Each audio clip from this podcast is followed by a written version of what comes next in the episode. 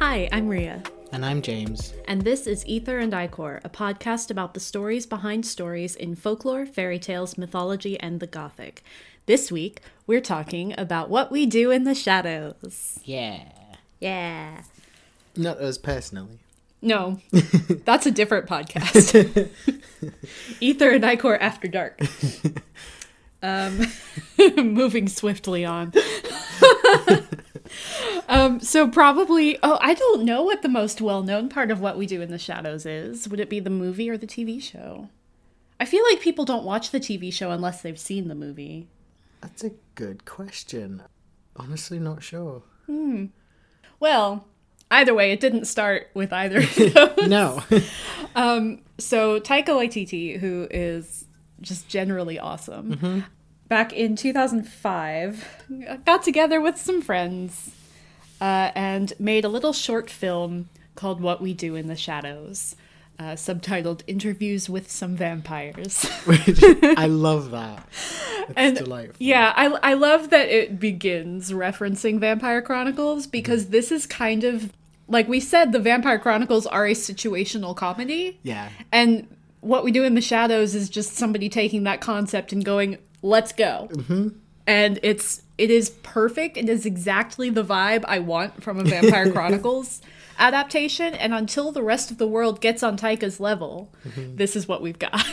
And I'm so glad, because all of it is so, so good. Yeah. So 2005, Taika and Jermaine made this short film. It's just under half an hour. It is up on YouTube.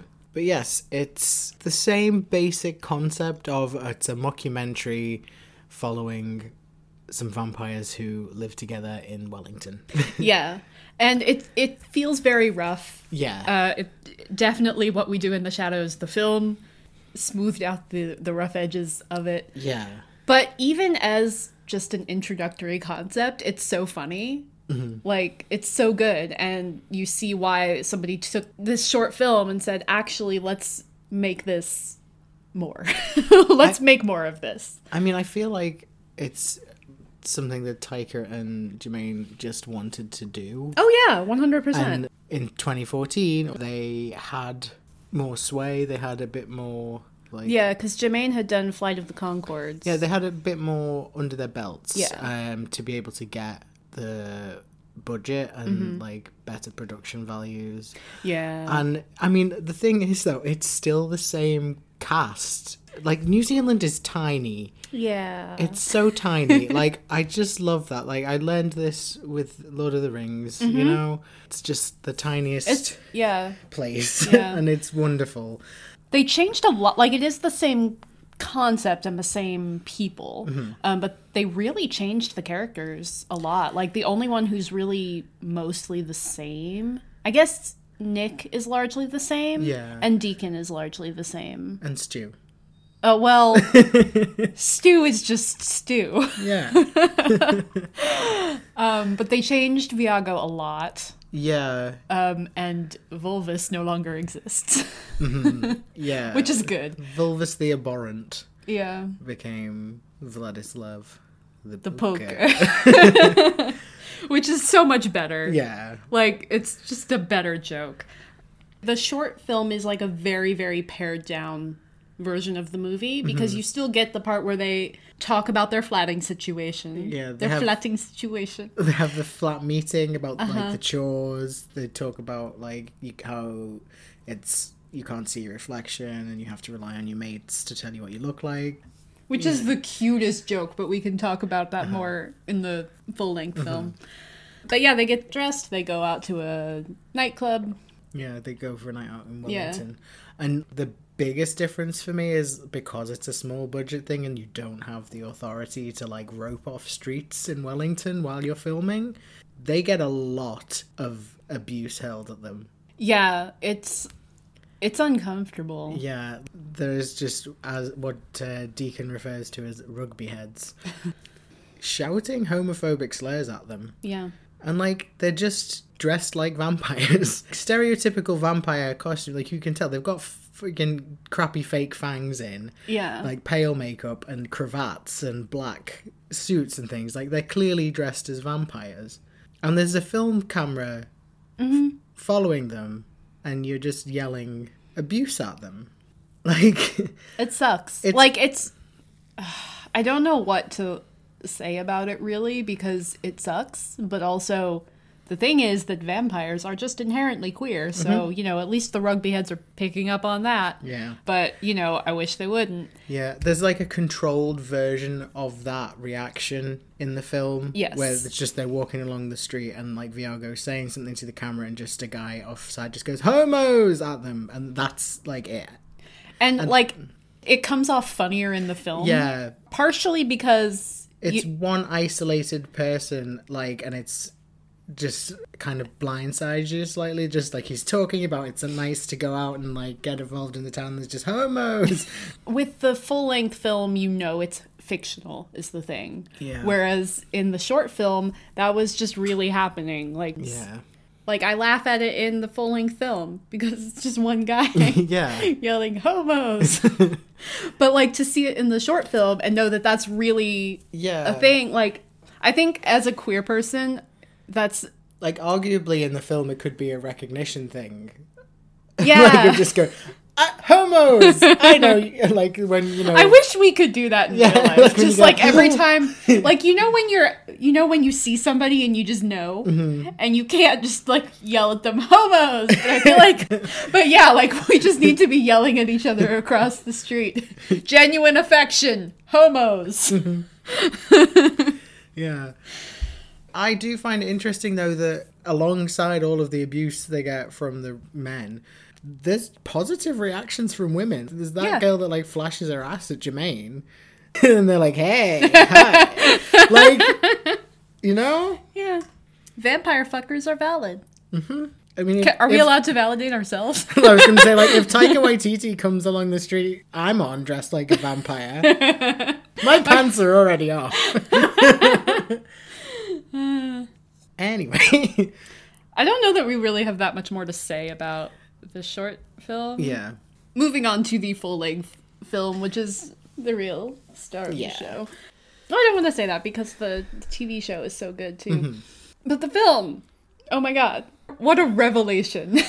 Like, genuinely, this film made me so happy. Mm-hmm. And I can't think of another film like it, you know? Like, I can't think of a vampire sitcom... Mm-hmm. that I don't have to read 10,000 pages of. Yeah, it's... I don't know whether you have to be a vampire nerd to appreciate it, because I know... Like... I feel like it helps, but there's a lot of stuff that, like, even if all you know is what's in popular culture... Yeah, I mean, because, like, I was saying to my friend Jane that... Like, we were talking about, "Oh, it's great." And she was like, "Oh, I'm so glad you like it." Because, like, her sister, but I mean, her sister's the least valid person in the world. Her sister didn't like it. Are you going to leave that in? Yeah. Her sister didn't like it. Like, her husband as well didn't really, like, get it. Yeah. Aww, that's a shame. I feel like on rewatches, he probably got it more. But the initial watch, he was like, "I don't really know why you're laughing so much." Yeah. Do people not get it? I don't know. But the thing is... God, sometimes I just live in a world where straight people don't exist. And I forget. Yeah. Taika and Jermaine, their favourite vampire movies are Interview with the Vampire, The Lost Boys, and Bram Stoker's Dracula. Mm-hmm. All very good choices. And all of them are clearly influential yeah. on this film and, like, referenced in some way or other. Yeah. So, like, maybe it is if you know, you know. And if you don't, then you won't like this movie. But I think, I mean, I guess I cannot look at it objectively mm-hmm. because I understand all the references they're making and I yeah. get why it's funny. And I guess I just think that people have more base knowledge of vampires than they do. But, you know, that's also why we're making this podcast. That's true. I mentioned before, like, they have the bigger budget now, but it is still mm-hmm. the same cast, the same main actors, and then it's just their mates. Mm-hmm. Majority of the cast is just people they know. Mm-hmm. Like, they're not established actors. Obviously, Stu, who we will get to. The two people who play the officers that come mm-hmm. to the house, who are now in Wellington Paranormal, mm-hmm. weren't actors before. Mm-hmm. Like, Karen O'Leary... who's Officer O'Leary. Like, they just gave them their names. Like, they're Officers Minogue and O'Leary, and it's Karen O'Leary and Mike Minogue. Mm-hmm. Although the Officer Minogue in the TV show is Kyle, which is hilarious. Which is funny. But yeah, she was a kindergarten teacher. Aww. It's just that's their mates. Great, yeah. Like, and I love that. New Zealand, like Wellington, as this area where vampires and other supernatural creatures have been able to just kind of go about their lives unbothered. Mm-hmm. Just, I like that as a concept. We've just kind of gone to a remote place where we're not going to be bothered. Yeah. And it's just like, yeah, okay, you're a bit weird, but it's just the guy that lives in that house over there, you know? Yeah. I feel like there are places in the world that you could theoretically just have a bunch of supernatural creatures and nobody would really bat an eye. Mm-hmm. New Orleans comes to mind. Yeah. If weird things are happening around you in New Orleans, everyone just kind of shrugs and goes about their business because mm-hmm. it's just like that. Yeah. And yeah, I can definitely see New Zealand being one of those places because mm-hmm. it's fairly remote. One of the things that I really like about this movie is it brings up a lot of vampire tropes, and sometimes it leans into them, but other times it just subverts them mm-hmm. for comic effect. And I don't know whether that's part of you have to know vampires to really appreciate the humor. Probably. But, like, I love it. It's so funny. They're just doing chores and complaining about them leaving blood and bones and things around the house and, like... Like when they're having the flat meeting and they're talking about how Deacon hasn't done the dishes in, mm-hmm. what, 5 years mm-hmm. or something. And Viago says something about all the bloody dishes in the sink. Mm-hmm. And then it pans over and it's blood-covered dishes in mm-hmm. the sink. Like, that's funny. Yeah. If you don't think that's funny, shut the fuck up and go away. It's just so funny. Mm-hmm. And I just don't know what to say other than I love it. More stupid vampire jokes, please. Going back to how it's not actors, it's just people from New Zealand. Yeah. One of the main subversions that is just delightful is the vampire-human romance, uh-huh. where Viago came to New Zealand following a girl he loved. Mm-hmm. Except his familiar put the wrong postage on his on the trunk that he was in. Mm-hmm. So it took him 18 months to get there, and by the time he arrived, she had met somebody else and was getting married. Yeah. But he still loves her and pines after her, and when he finds her again, and she's like 96. Mm-hmm. And, you know, in the end, he goes for it and turns her. Like, she's long widowed at this point. And, yeah. And so there's the thing about, you know, some people might talk about the age difference. Like, what's this 96-year-old doing with a guy 4 times her age? They can call me a cradle snatcher. I don't care. It's just so funny. And Ethel Robinson, who plays Catherine. She's a hero and an icon. I love her so much. She was 98 when she took this role. She'd never acted before. Mm-hmm. Done a shit ton of activism. Like, yeah. Absolute hero. Mm-hmm. This woman's incredible. She died in 2019, sadly, but she was 103. Yeah. So, you know. Like, good for her. I do want to, like, shout out, yeah, she was an activist. She did, like, disability activism. She did, because, like, one of her daughters has had multiple sclerosis. Mm-hmm. Like, she did a lot of stuff for women and for mostly disability. I feel like she did some stuff for the Post as well. Yeah. She organized protests and a petition against New Zealand Post on the downgrading of banking services. Yeah, so stuff for, like, older people to help. Older people. She campaigned against gaming machines, rising electricity prices, and health service cuts. Mm-hmm. Go, Ethel. This is in her 90s she's doing this. Like, in her 90s. Actively involved in protests, mm-hmm. like organizing protests at the age of 98. Took the romantic lead in What We Do in the Shadows. Like, good for you. Like, being 98 years old and getting to, like, have Taika Waititi... giving you heart eyes. Yeah. Incredible. Just... God, I love this for her. I love her whole life for her. Mm-hmm. What a hero. What an icon. Ethel Robinson, respect on your name. Mm-hmm. Oh, she taught at Mallory schools. Yeah. That's so cool. Mm-hmm. I love her. I love Ethel. Ethel, I love you. 103. She kicks so much ass. Gonna go out on a limb here. She's the coolest person in this movie. Oh, yeah. 100%. By far the coolest motherfucker in this movie. Mm-hmm. Which is very mean to Stu, who we're going to talk about next. But the thing is that Ethel earned it. Yeah. Stu is also great, but he's not 103. And he's not cool. And he's not cool, but that's the point. Yeah. Stu with his little red cheeks. Yes. Stu Rutherford is a friend of Taika's from college, I want to say. Like, they were roommates. He is genuinely an IT guy. Yeah! But he's credited as production manager on the short. They involved him in helping them make stuff and, like, giving him little cameos in things just as a thank you, but not as a serious actor. He started sort of being more involved in the film things, like rather than just all his full-time IT job. Mm-hmm. And like Taika was like, don't you dare take acting lessons. Don't you dare. I want pure, unfiltered Stew. I do not want you to ever be acting. Yeah. Like, I just want Stew. Mm-hmm. And like, that's what you get. Yeah. Stew's just a guy. He is. He's just a little guy. And there was a story, like, he didn't realize how big of a part Stew is. They were just like, we just react to the things we're saying. Just sort of, you know, you'll be in the background just reacting to things. And, you know, as it wasn't until they were sort of filming the kind of final act with the Unholy Masquerade and like the werewolf situation that he kind of was like, huh, this is maybe a bigger part. And then they watched the film and he was like, oh, okay. And I love that for him. But yeah. He's just this sweet, precious little IT guy. Yeah.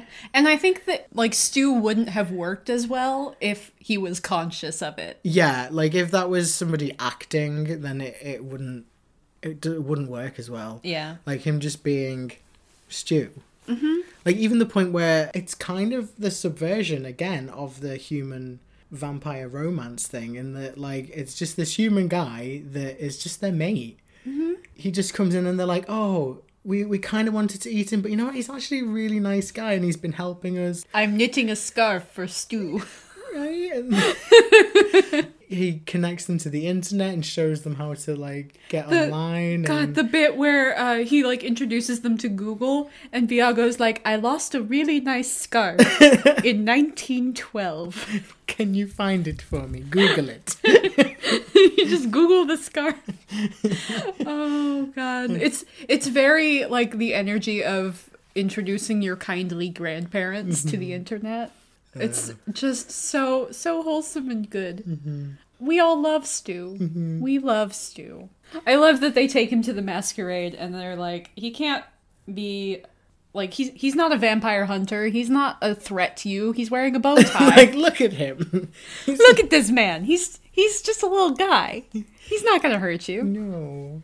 I really like that it has that kind of coming out scene, for want of a better term, where Nick tells Stu that he's a vampire. I appreciate that there isn't like a romance thing in the film. It's like, this is my mate who... you know, I still want to be mates with. Yeah. But I've had this big change and I need to tell him about it. And it's interesting to kind of go backwards through the next thing we wanted to talk about, with Nick kind of being a reference to the Twilight era of vampires, that we get this absolute refusal of having a romance with it. Yeah. Because Stu would be his Bella, wouldn't it?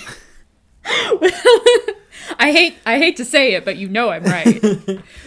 If we were going that route, Stu would be Bella, but we're not. Yeah, for reasons. I would have welcomed queer vampires. Mm-hmm. We will get there in the TV show, but yeah. The thing is, though, is they're not straight. No.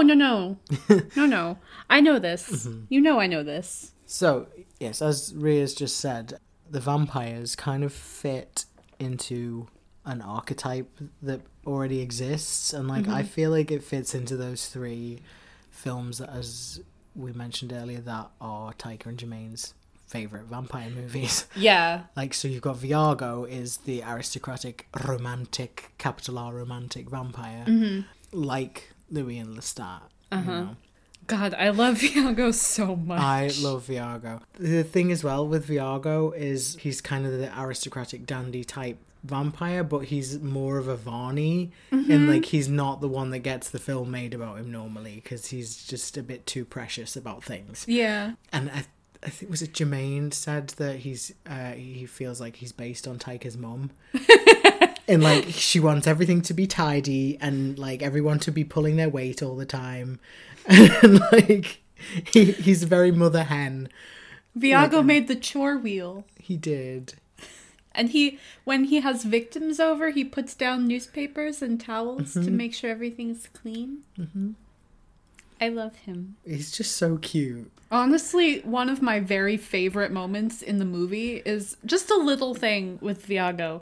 It's a montage of Stu, like, teaching them how to use the internet and how to use a Polaroid camera. And Stu is at one point teaching Viago karate. And Stu shows him how to do something. And he says, so you go up high. And Stu is kind of miming a very slow punch at Viago. And Viago puts a hand in front of his face and then moves it to the side and goes, hi. And it's the cutest thing I've seen in my life. Every time it just breaks me. It's so cute. I love it so much. What the fuck is that? Taika, what the fuck? It's so cute. That and when Deacon is doing an erotic dance for his friends.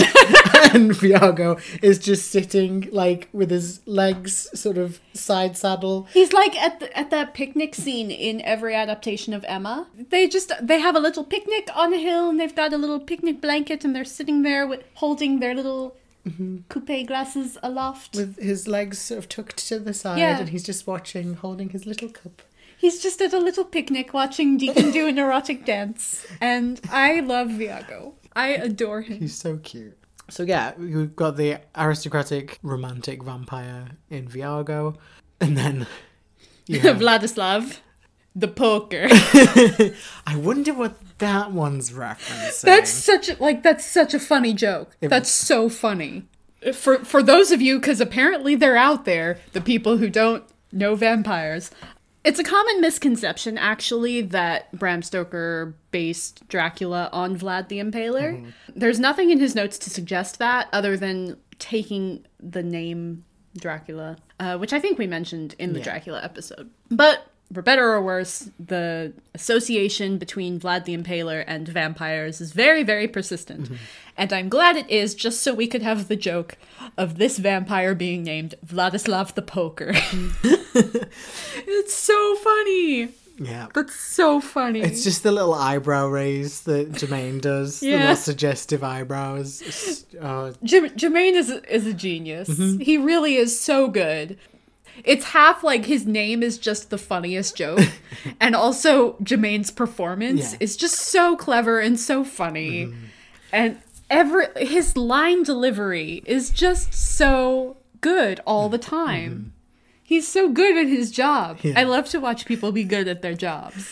Again, it's clearly referencing specifically the 92 Dracula. Yes. Like when he shows up at the Unholy Masquerade, his hair is styled like Gary Oldman Dracula. And his makeup when he's having his breakdown over the beast kind of evokes the old man Dracula that you see in the beginning of the 92 film. And then obviously later when he's doing better, he looks like himself again. Yeah. Deacon, I feel like the closest thing with Deacon is The Lost Boys. Like, he's not... We did have trouble. We were talking about this, and we were like, who is Deacon? But he's mostly Lost Boys-esque. Yeah, he's the cool, like, bad boy vampire. Yeah. You know? Well, he's always running around in leather pants. Yeah. Deacon has the direct reference to The Lost Boys at the dinner where, you know, there's you're eating worms. It's just the maggots thing from The Lost Boys. Yeah. And they acknowledge that that's from The Lost Boys. Yeah. But he puts his own spin on it. And then he like, sure does. The flying is, like, by the window is a Lost Boys reference. Nick flying at the window. Mm-hmm. But I don't know whether it's intentionally a Lost Boys reference or whether it's just coincidental. But Deacon being made, like, sired by Petyr, he clearly has, like, a kind of fatherly bond with Petyr. Like, he is, like, the Lost Boy to Petyr. Oh, yeah. I get it. Okay, I get it. Potentially. Again, it's very tenuous, but... Yeah, I think it's possible that was intentional. Mm. But it also seems very much like something that could have been a completely random coincidence. Yeah. Speaking of Petyr... Yes, he's very clearly Nosferatu. Yeah. Viago says he's 8,000 years old. Yeah. So that's another lore thing that exists in this world where, like, the more ancient a vampire is, the less human they look, and you get that in other things. Mm-hmm. The TV show The Baron is a similar kind of ancient vampire, more charismatic because it's Doug Jones. Yeah. We love Doug Jones. And you get that in Buffy as well, like the Master has a bat-like face. Yeah. And he's a much, much older vampire. Yeah. And just for differences in lore, in the Vampire Chronicles as well, you get vampires look less human the older they are. Yeah. But in the Vampire Chronicles, they kind of get prettier. they become more like statues. Yeah, exactly. Rather than like demonic or animalistic. Yeah. They just look statuesque. Yeah. Because one thing I appreciate the hell out of with Anne Rice's work is that everyone is just very sexy. Mm-hmm. So you become a vampire, you become very sexy. Yes. Deacon is correct. Mm-hmm. But yeah, like they get older, but they don't get less sexy. They just you just kind of have to have a Pygmalion thing going on. Mm-hmm. And you know what? That's fine. As we mentioned before, Nick being the most recent vampire is the Twilight era of vampires, as he will tell you himself. Yeah, I mean, it's just more general modern vampire media. Yeah. Like, there is a reason he invokes Twilight. Yeah. Twilight! God. I thought it was so funny, though, that in the short film, they talk about him being the youngest, and he's 2 years old. Yeah. And I love the idea that they got to making the film and they were like, you know what's even funnier than a 2-year-old vampire? A 2-month-old vampire. Mm-hmm. Yeah. And they were absolutely right. Yeah. That is so funny. I just love it. Yeah, because we didn't mention that, but in the short, like, they're saying, you know, he looks 25, but he's actually 27. Yeah. In the movie where Deacon's like, he doesn't like that you're wearing the same style jacket as him because he's got like the kind of Hot Topic-esque brocade jacket. 100%. I have that jacket. Yeah. I got it at Hot Topic. Yeah. I just don't know if Hot Topic exists in Wellington is why I say oh, fair enough, Hot Topic-esque. But I'm here to confirm. Yeah. Sort of the Black Parade jacket. Yeah, exactly. Yeah. And in the short, you know, he's dressed in the kind of cravats and velvet coats, but also like pink jeans. Yeah. And they're saying, you know, he's new vampire. Like, he was born in 1980. Why is he wearing like our style of clothes? Like, we wear this because it's what we're used to. It's the clothes we have. I feel like they were calling me out with that. Like, I love that his existential crisis over vampirism is nothing to do with the blood drinking. It's that he can't eat chips. I mean, if that were the case for me, I too would have a mental breakdown. Just everything about this movie is so funny and good. Mm-hmm. Like, we could sit here and just quote the entire movie and be like, that joke is so good. But genuinely, they're all so good. Mm. We were talking before about how, like, it would be nice to get explicitly queer content, but it doesn't need it. Because, as we keep saying, vampires are inherently queer. All of them, all the time. Yeah, and I feel like in this movie specifically, the flatting situation. When you're in a flatting situation. Fellas. Is it gay to be in a flatting situation? Yes. Mm-hmm. It kind of reflects, like, especially with our generation, we're all renters. Yeah. In large part because we can't afford a house and we live with our friends. Yeah, like, our straight friends buy houses, but... Yeah, so like that kind of nuclear family traditional life path isn't a thing that's possible for a lot of our generation. A lot of our generation, especially queer people. Yeah. How often do you see people being like, oh, to just live on a little farm or commune with all of my queer friends and no straight people to bother us?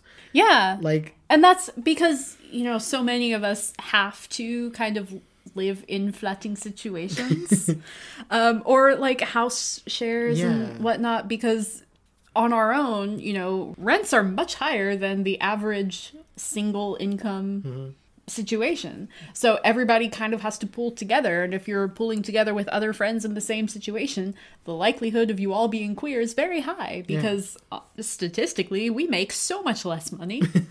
So much. Yeah.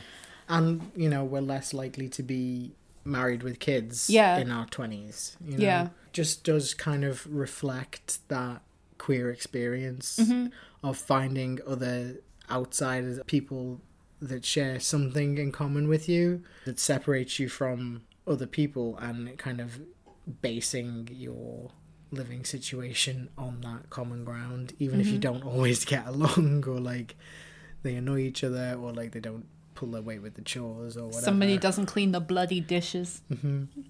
The film has spawned 2 spin-off TV shows. Yes, I did forget about Wellington Paranormal. Yeah, because I have not watched it. No, but that is still obviously set in New Zealand, and it follows the 2 police officers, O'Leary and Minogue. I remember being so upset that I heard this was happening because there was so much talk of a spinoff for a long time, and then they're like, good news, we're spinning it off with the cops. Yeah. And it was like, are you kidding? This is a joke. Say psych. Please say psych. And like I said, we haven't watched any of it, so we don't really know if it was worth it. But, I mean, I'm sure it's got funny moments. I'm sure it does. And from the little bit that we've read about it, like, it does have some moments that sound like they're fun. But I didn't need another cop show. Anyway, I don't want to talk about that show anymore. Let's talk about a different show. Yes. What We Do in the Shadows, the TV show. Yeah. The TV series. The thing that it has in common with Wellington Paranormal is that it does expand the supernatural world. It has the same basic concept of it centers on vampire roommates, but you get episodes that have ghosts. You have a siren at one point. You have a troll at one point. You get other supernatural beings, but it revolves around the vampires. Yeah. Which is what I came for. And God, the vampires in the series are great. Yeah. Like, I was worried when they announced it and they said they weren't going with Viago and everybody, and I was like, but I love Viago. I would watch a series with Viago, but I love the new vampires so much. One thing I kind of feel like that they did, like, Nadja is her own thing, and I love that, but like I feel like Nandor kind of is a combination of Vlad and Viago. Yeah. Like, he has the same kind of backstory as Vladislav the Boker. Like, he's Nandor the Relentless. He's this military warrior type who led a country and led an army. But he's very fussy and cute about things in the same way that Viago is. And then, like, Laszlo has kind of Deacon-esque energy at times with, like, the I transformed into a dog and had sex kind of is something that I wouldn't be surprised to hear Laszlo say, you know? Yeah. The thing is that I am not into Deacon, but I am into Laszlo. Oh, yeah. But that says more about me than anything else. And we just don't need to delve into that. But I mean, like, it's the same, bringing the same kind of potential to the mix. The same, like, if you want, like, a sex joke in the film, it's probably going to be Deacon. And in the show, it's probably going to be Laszlo. Yeah. The biggest thing that they have changed probably is the setting. So instead of in New Zealand, we're on Staten Island. Yes. New York instead of New Zealand. Yes. Yeah, and I was looking into it, like, Staten Island, because I was like, I've picked up, like, the kind of thing of, like, it's usually said, like, Staten Island brackets derogatory, like, in media, like, especially New York-based media. So I was kind of, like, looking it up, and, like, I know that New York is one of the original colonies. Yeah. So like that makes sense for it to be where vampires moved to. Yeah, because you don't know when they came over. You know, it makes sense as like that they would have heard of New York. Mm-hmm. And it is the traditional landing point for immigrants. Like Ellis Island is where people came, you know, to the country. So, but Staten Island, yeah, it does just kind of have that very mundane. I think it has in common, and I say this as somebody who has neither been to New Zealand nor Staten Island, but I feel like it has the same vibe of like weird things will happen around you and you just kind of go, yeah, that makes sense, and not really think about it. And it's just like, well, that's just the guy that lives next door. Like, yeah. He's just European. He's just weird. Like, yeah, he's just European. Yeah. One thing it expands on, because you kind of hear about them coming to New Zealand, but it's not in the same way. Like, because America just has this kind of thing of the New World and like people going over from Europe to start a new life and things. So you have the vampires being like diaspora. Yeah. Which is really cool. Yeah, it's really interesting actually to have it set in America and have that be a theme. Mm-hmm. Because as the Schoolhouse Rock videos like to say, America's a melting pot. Yeah. And how real life aligns to that is a subject of many a history course. Mm-hmm. But it's the idea of you have all of these people coming from all of these different places, and the idea is that you have one place where everyone is on equal footing and where everyone is able to make the same sort of life. That's the idea. I'm very aware that that is not the situation in real life, but for media purposes, it's really interesting to have that be an incorporated theme. Yeah, and with these specific characters as well, because you've got Nandor. The country that he was ruler of no longer exists. Yeah. Like, it's a fictional country, Al-Kolonidar. But it was part of the Ottoman Empire in the show, because Kavan is Iranian, Iranian-British. So it's like modern-day Iran, but Al-Kolonidar just doesn't exist. Yeah.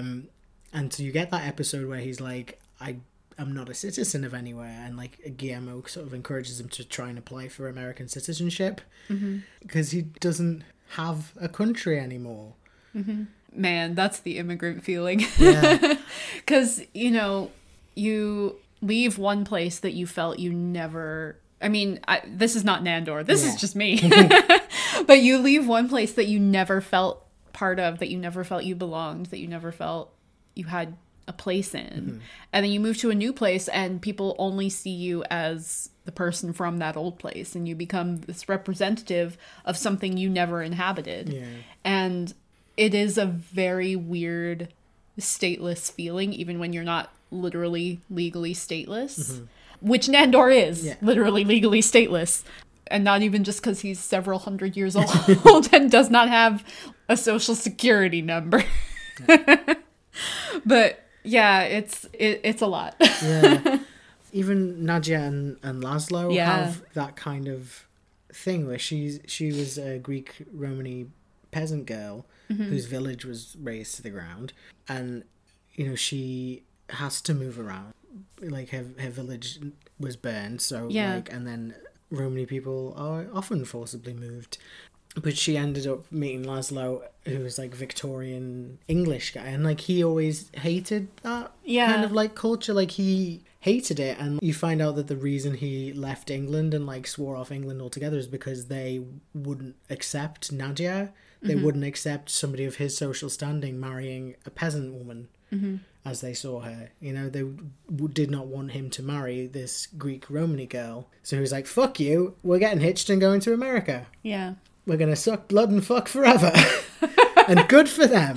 God, that's probably my favorite line in the whole show, because yes. Yeah. Yes, that's the reason to become a vampire. Honestly, like, I could get into the philosophical implications of immortality, but man, when you put it like that, Laszlo. Sold.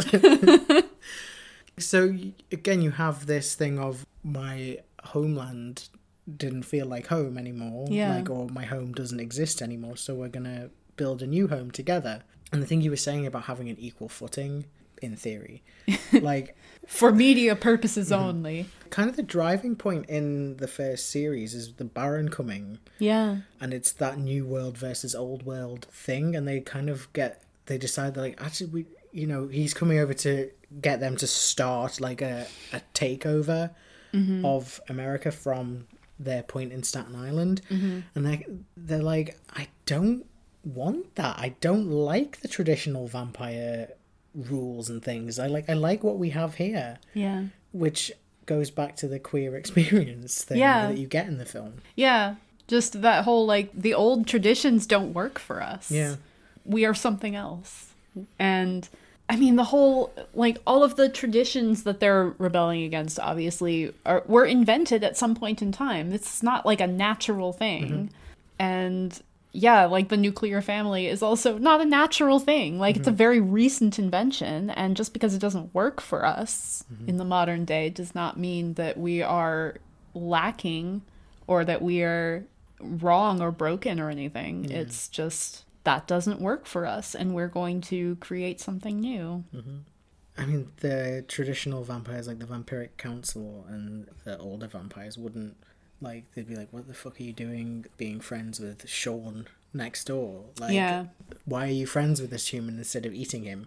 Yeah. You know, like, Laszlo's like, he's my best mate. And it's, like, it's so genuinely pure. Yeah. So cute. The show is set in America, but all of the main traditional vampires are played by British comedians. Yeah. Which was like a deliberate choice to have them be marked as outsiders. Yeah. It's a brilliant choice. They're all so good. They're all so funny. Yeah. Like, I was sitting here thinking, like, who can I pick out? But I don't want to pick any one of them out because they're all so good. Yeah. When they said Matt Berry was going to be in it, I was like, oh, okay. Okay. Because, like, I just love his voice. His delivery of things voice. It's hilarious. Like, he's so funny. But yes, we've already kind of touched on the characters, but let's get into it. Yes. Let's get into it. Let's get into it. Nandor's great. He's just this huge, like, he's so tall and, like, imposing looking, and then he's, like, creepy babe. Creepy babe. The creepy babe. I don't know what else to say about Nandor, really. You know that episode in the was it second or what? It might have been the third when he went to the gym. He was Nandor hot.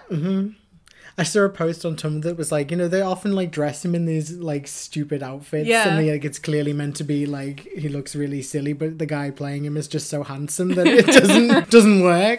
It's like Caven is like really handsome. That's his own hair, you know. Is it really? Oh. It's his real hair. Damn. Okay. But yeah, like go... We're just going to sit here and have a silent horny minute. Join us. Yeah. And then you have Nadja and Laszlo. And first of all, to quote Mandy from Velvet Goldmine during the orgy scene, thank God a woman. Like it's just so nice that they were like, you know what, we kind of need to have a female character. yeah because I mean we had Deacon's familiar in the film, but I wouldn't say that's positive representation. No, and you do get her calling out, like, the fact that Nick gets turned and she's been waiting for, like, 5 years, and it's this, if I was a guy, this wouldn't be a thing, this big dick-biting society. But, like, having basically, I mean, the only women in the film are Jackie and the Beast. Is there anyone else? O'Leary. Oh, right. And I can't remember what her name is, but the... victim at the beginning. Okay, yeah. I don't think people who don't get named on screen and just die. Like she does have a name, but I can't remember what it is. Yeah. Okay. Which goes to show you. Yeah. So having a lady vampire in the TV series is very great, and Nadja is very great. I love her a lot. Yes. I want to be here when I grow up and get to become a vampire. And I'll be Laszlo. Yeah. Genuinely. Nadja, I feel like the name is a reference to the 1994 vampire movie Nadja. Yeah. Just as a little nod, because I remember Jermaine saying that he'd watched it it's just one of those other little nods, like if you know, you know. Yeah. Yeah. But we finally get our queer representation with Nadja and Laszlo. Yeah. Which is great. Because they're bisexual, polyamorous vampire couple, which is the dream. Genuinely. The dream. When we grow up. Mm-hmm. But yeah, they have, it's not so much in series one, like it becomes more in series two. Because in series one, you have the first instance of Jesk. Uh-huh. Jeff, who is Gregor, who keeps getting reincarnated, like her lover. Yeah. And you find out that he keeps getting beheaded in all of his lives. He keeps getting decapitated, and you find out that it's Laszlo that's been like decapitating him out of like jealousy. So you kind of don't have the devotion type dynamic as much in the first series, but then in series 2 and 3, like it is absolutely like wife guy Laszlo, and it's wonderful, and girl boss Nadja. Yeah, wife which guy, is the boss. Ideal dynamic. Mm-hmm. But like we say girl boss, but I cannot overstate the fact that they are all stupid. They are all they are all idiots. Yeah, like Nadja is by far the most competent of them, but they are all just. It's it's like a D&D party. Like they're just all chaotic. It literally is. They're just chaotic idiots running around, and Guillermo is the DM. You know? No, I mean, the thing is about Guillermo, and I love him so much, but he is not in charge of this situation at all. No. He's trying to be. Yes. I think he's an NPC with aspirations, but he is not the DM. He is not guiding these people in any discernible way. No. True. But I love him so much. Mm-hmm. So much. And we mentioned this in the very first episode, but because Guillermo is inspired by Antonio Banderas being Armand. That's the only reason I can deal with Antonio Banderas as Armand in Interview with the Vampire. Yeah. Because otherwise it's just like, yeah, that looks like a 16-year-old Botticelli painting. Can we talk about how hot Harvey Guillen is? He's so hot. Harvey Guillen is a snack. Like, I felt like with the first series when we were watching it, I was like, oh, he's so cute. Like, he's really cute. He was really cute. And then all of a sudden it was like, oh. But, like, I saw a photo set on Tumblr of him, like, just as himself, like, after watching Series 1, and I was like, Guillermo? Like, holy shit! Who is this babe? Like, what the fuck? Where did this come from? And then when he gets in, like, vampire hunter mode, it's like, holy shit. Holy shit! Holy shit, Harvey Guillen. And that's acting as well, because, like, he knows that he's hot. Like, you see photos of him, and he's, like, giving it, like, the eyes at the camera, and, like, the vibe is like, yeah, I'm hot. And then Guillermo is just, I am just a poor little meow meow. Like, I am just a little Catholic baby. He's so Catholic. He is so real. Like, like, I knew Guillermos. I worked with Guillermos. Mm-hmm. Like, they were, as far as I know, they weren't vampire hunters. But the whole, I don't know, just like the whole Guillermo experience, like I have known those people. Mm-hmm. And it's really nice because, you know, the vampires, they're awesome and I love them deeply, but they're not real people. Yeah. Like, you don't know anyone in real life who is Nadja. That person doesn't exist. Guillermo exists in like 10,000 people at least. Mm-hmm. And it's just very comforting and soothing, kind of, to have somebody so recognizably human. All of his looks to camera are just perfect. They're all he looks directly into your soul, and you say, yes, Guillermo, I understand. Mm-hmm. Like the moments where it's like a moment of triumph where he's like, yeah, I got one over, I made a good point, or like I had a badass moment are great, but the moments where he just looks and he's just like, I hate my life. I hate everything about this. Like, also beautiful. Yeah, the thing that I find interesting where he finds out that he is descended from Van Helsing. That's so funny. And also call back to the European settlement of Staten Island. It was originally a Dutch colony, so it works. God, how funny is that like Abraham Van Helsing, the weirdest little dude in the world, was like, I think I'm going to go to New Amsterdam. Yeah. Maybe they have garlic there. But again, we have garlic here. You don't have to go back. The conflict that he ends up having of he is friends with and wants to look after these vampires, but his family history is killing vampires. As a queer Catholic character, yeah, that is such a great parallel. Like, it's... That's incredible. It's so good. And... yeah. I mean, like, neither of us are Catholic. No. So, but from knowing lots of queer Catholics and queer former Catholics... My God. Yeah. Oh, no pun intended. But yeah, just this internal conflict between the church that says that the way that you are is inherently evil and the love and companionship and community you get from the people who see you for who you are and love you mm-hmm. for exactly who you are. Like, it's a thing. Yeah. I just love everything about Guillermo. I love how cute he is. Mm-hmm. I love how hot he is. I love how sweet he is. I love how badass he mm-hmm. is. He's everything, and I love him so, so, so, so much. Mm-hmm. He's wonderful. I want him to have the world. Just the fact that he makes us, like, accept... Banderas Armand. I love you so much. The mere fact of you, a fictional character, finding representation and inspiration from that casting choice. Okay, I'm fine with it. Yeah. Like, you're not even a real person, but you are in my heart. Yeah. But also, like I said, he is a real person. I know that guy. I worked with that guy mm-hmm. when I was doing my undergrad. You know who else is a real person? Colin Robinson? Yeah. Oh my God. The concept of an energy vampire. It's so good. Yeah. But, like, genuinely just watching Colin Robinson stresses me out. Because, again, I know that guy. Mm-hmm. I worked with that guy. Mm-hmm. It was not as much fun as the guy I worked with who was Guillermo. Well, it wouldn't be. No. Yeah. Even just the casting is great. Like, and the outfit, the wardrobe choices. His entire ensemble is, like, beige. Yeah. His voice, even. Everything about him. Yep. We all know one of those guys.